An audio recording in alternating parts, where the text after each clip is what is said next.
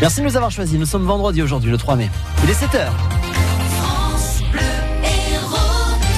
6h, 9h. Vivian Cuguière. Sébastien Garnier. France Bleu Héros Matin.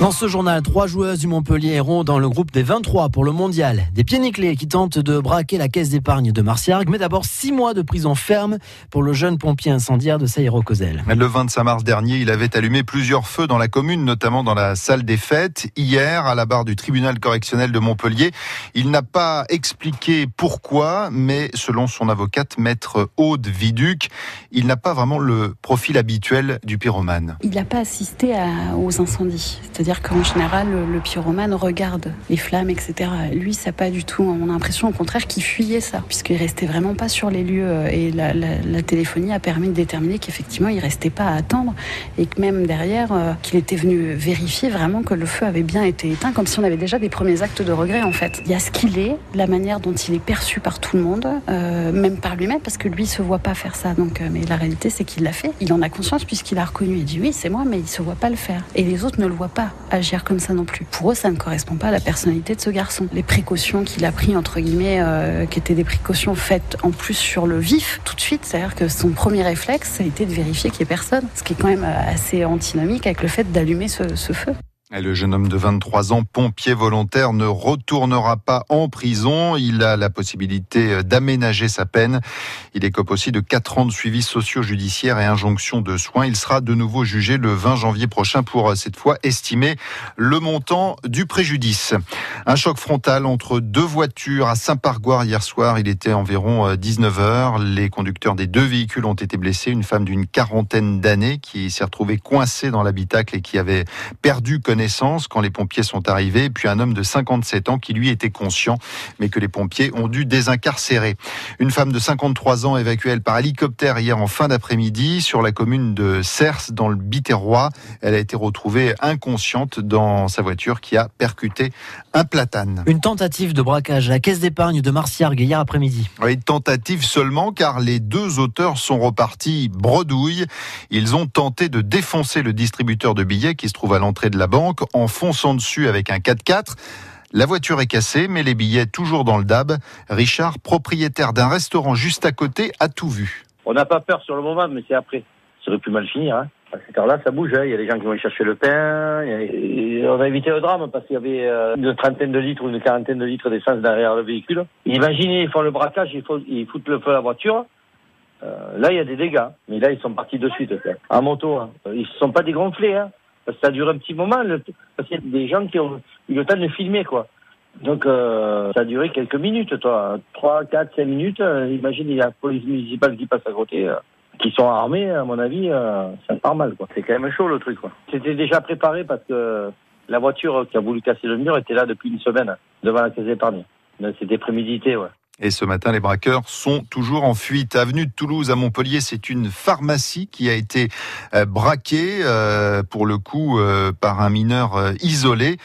Euh, Ce jeune homme d'origine marocaine a été vu par des témoins quitter le commerce en passant sous le rideau de fer. La police l'a retrouvé à 4 heures du matin, c'était le 1er mai, caché sous une voiture. Il avait 900 euros en poche. Sa garde à vue a été prolongée pour permettre l'identification des deux autres euh, hommes qui étaient présents euh, avec lui euh, sur les lieux. Euh, Ce jeune euh, mineur avait pris la fuite de son foyer de Toulon fin avril où il est connu pour le même type de fait. Le scénario d'une intrusion par des manifestants au sein de l'hôpital parisien de la Pitié-Salpêtrière qu'avait esquissé le gouvernement a été battu en brèche hier. Les vidéos et témoignages livrent une toute autre version évoquant plutôt un mouvement de panique. Le parquet de Paris a indiqué hier soir que toutes les gardes à vue étaient levées.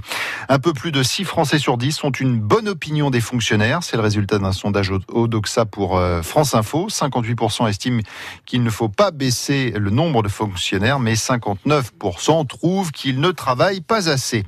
L'Hérault fait partie des cinq départements retenus pour expérimenter une des mesures du gouvernement pour faire baisser le coût du permis de conduire et réduire les délais d'attente.